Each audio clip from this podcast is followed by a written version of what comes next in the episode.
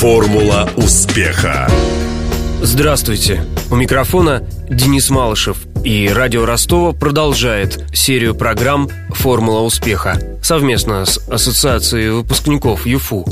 Героем этого выпуска стал Андрей Кореневский, кандидат исторических наук, доцент кафедры специальных дисциплин и документоведения Института истории и международных отношений ЮФУ – Андрей Витальевич – автор исследований по истории христианства и спецсеминаров по религии и политике в традиционном обществе.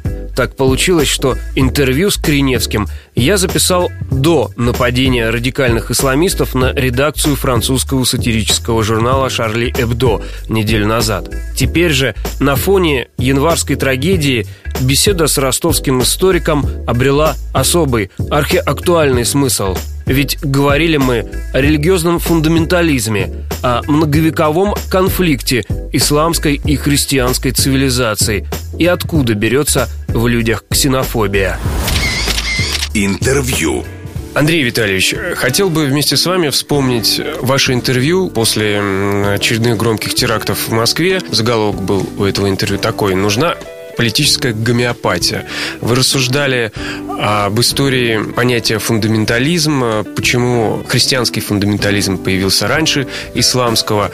Рассуждали о разнице между шовинизмом и патриотизмом. Вот скажите, спустя 4 года что-то поменялось? Может быть, вы изменили свои взгляды? Как бы девиз гомеопатии, да, все есть яд и все есть э, лекарство, это вопрос дозы. В нашем мире современном э, любые резкие движения, они чреваты последствиями. Знаете, вот англичане очень любят такую фразу «моя свобода размахивать руками ограничена носом ближнего». К сожалению, в сегодняшнем мире э, со всех сторон, во всех конфликтах, какой конфликт не возьмем, слишком много резких движений. Не знаю, может, это прозвучит очень непатриотично. Когда-то, когда я был в Англии, где-то порядка порядка двух недель. И наблюдая за поведением англичан, я пытался понять, вот каков же алгоритм их э, поведения. Попытался сформулировать, что это общенациональный турнир вежливости. Каждый от рождения и до смерти соревнуется с своими соотечественниками в вежливости. И победитель не тот, кто перехамил хама, а тот, кто оказался вежливее своего противника. А, к сожалению, у нас в политике... Я, я не говорю у нас, вот именно у нас в стране. Вот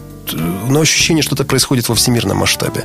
Нет этого турнира вежливости. Что очень печально, поскольку на 21 век уж точно возлагали большие надежды, как на время, когда уже все войны будут позади, и люди научатся договариваться. Ну, на 20 век их тоже возлагали. А что из этого вышло? Ядерная бомба. Есть такое понятие «короткий 20 век». Вот Эрик Хобсбаум, он использовал такое понятие. Это с 1914 по 1991. Это век экстремумов, век крайностей. Пока что у нас нет оснований предполагать, что 21 век будет более страшным. Получается, что вы бы прописали бы двойную дозу гомеопатии. Я не собираюсь учить политиков, но со своей исторической колокольни. То есть я вижу, что даже если уж э, речь идет о таком хрестоматийном сюжете, да, конфликтах между э, миром Запада, или как назовите его, христианским миром э, и миром ислама, значительная доля ответственности за все эти конфликты лежит именно на тех странах, которые исторически, культурно принадлежат э, к миру христианства – они этим не дискредитируют христианство, потому что то, что они делали, вовсе не, не согласуется с христианскими идеалами. Но так уж получилось, что осуществляя свою политику в отношении стран там, Передней Азии, да, Центрального Востока, они способствовали тому, что в глазах этих обществ мир христианства ассоциировался с образом врага. Ведь везде то, что мы называем религиозным фундаментализмом, то есть такой возврат действительно к глубокому средневековью. Это было следствием э, вмешательства э, Запада или ну, Россию как бы к Западу не отнесешь, но тем не менее, э, вмешательство вот этих стран христианского культурного ареала в дела э, мира ислама. Ну, возьмите, э, иранская революция 1979 года. Пехлевистский Иран. Это было одно из самых вестернизированных, европеизированных государств Передней Азии с великолепно построенной и очень эффективной системой образования, да, с достаточно такими либеральными устоями, пусть не в политике, понятно, что пехлевистский режим был довольно жесткий, Но вот в бытовых устоях городское население было в значительной степени европеизированным. И что из этого вышло? То же самое произошло в Афганистане, но тут уже ответственность делит э, с Соединенными Штатами Советский Союз. Везде мы видим, что относительно мягкие либеральные режимы сменялись радикальными под воздействием вмешательства извне. То же самое происходит в Ираке, в Ливии. В Сирии просто... сейчас. В Сирии. Я вам напомню, что в Ираке времен Саддама Хусейна премьер-министром был христианин. Где теперь иракские христиане? Оказались разменные монеты в этом столкновении цивилизаций. Пока что Сирия является островком э, религиозной толерантности. Но она уже перестает таковой быть, потому что первыми заложниками и первыми жертвами оказываются местные христиане. Им мстят за вот действия из-за рубежа. Знаете, в 20 веке казалось, что страшнее национализма ничего нет.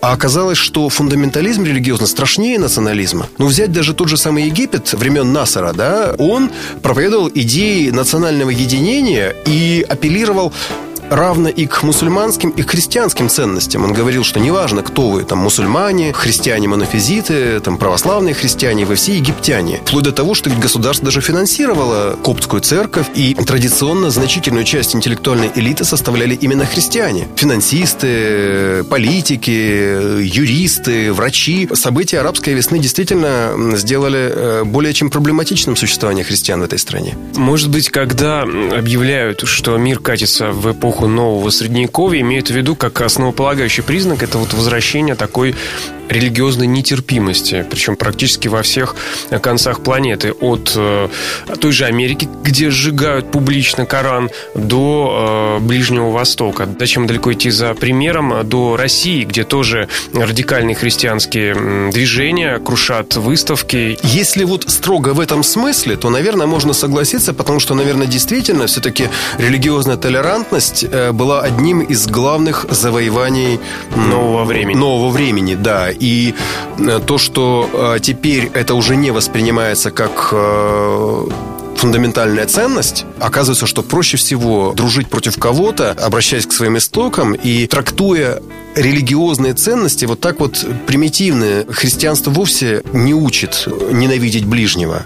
И э, когда э, наши оппоненты э, говорят, ну да, конечно же, а давайте вспомним там инквизиционные костры э, или крестовые походы, все-таки все эти печальные деяния, они лежат не на совести э, данной конфессии, они не выводятся из самих базовых религиозных текстов. Это лежит на совести интерпретаторов текстов, да?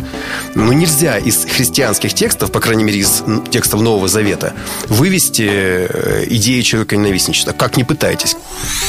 Программа называется «Формула успеха». Я э, думал, может быть, вместе с вами попытаться определить эту формулу успеха той Руси еще средневековой. А это один из ваших научных интересов, средневековая Русь. Но как такового понятия успеха не существовало. Это правда? Что-то же должно было быть... Спасение а не успех.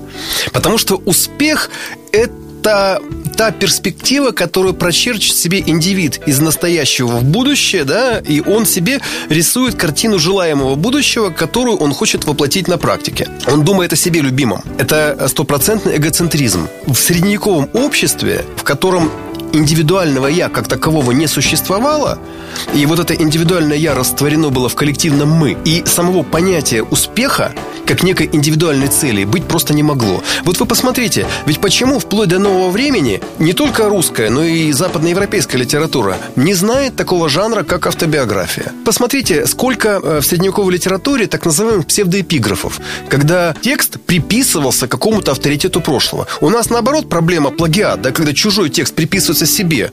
А там человек создавал нечто новое, оригинальное, уникальное и был счастлив, если обманет своих э, современников и потомков, если они увидят в этом труде там, Дионисия Ариапагита, Иоанна Дамаскина. Человек жаждал не успеха, а спасения. А как он этого добивался тогда? В разных слоях по-разному или был Следуя учению церкви. Здесь не нужно ничего изобретать. Вот в 17 веке это уже появляется. Смута преподала обществу урок. Оказывается, можно из грязи в князи, а можно наоборот.